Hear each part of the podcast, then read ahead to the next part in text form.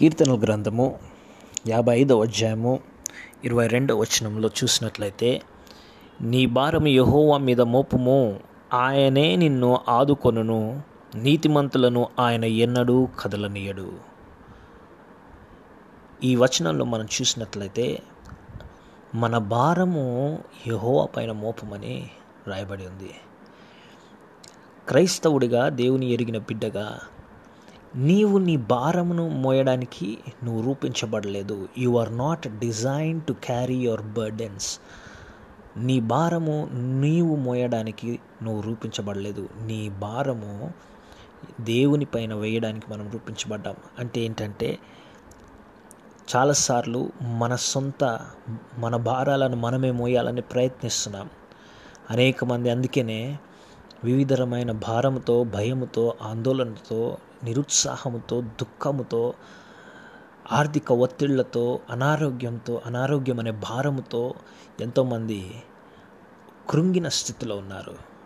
కానీ చాలామంది ఈ విషయాన్ని మర్చిపోతున్నారు ఏంటంటే నువ్వు దేవుని రాజ్యంలో ఉన్నావు.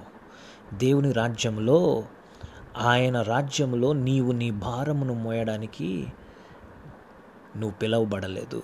నీవు నీ భారమును ఆయన పైన మోపడానికి నువ్వు పిలవబడ్డావు.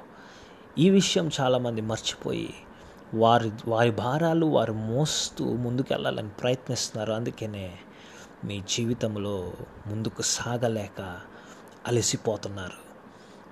ఈరోజు మీకు ఒక విషయం తెలియజేస్తున్నా. నీ భారాన్ని ఏసై పైన మోపండి.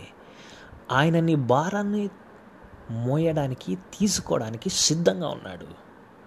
నువ్వు చేయాల్సిందంతా ఒకటే. నువ్వు ఏ విధమైన భారాన్ని మోస్తున్నప్పటికీ అది ఏసై పైన మోపండి.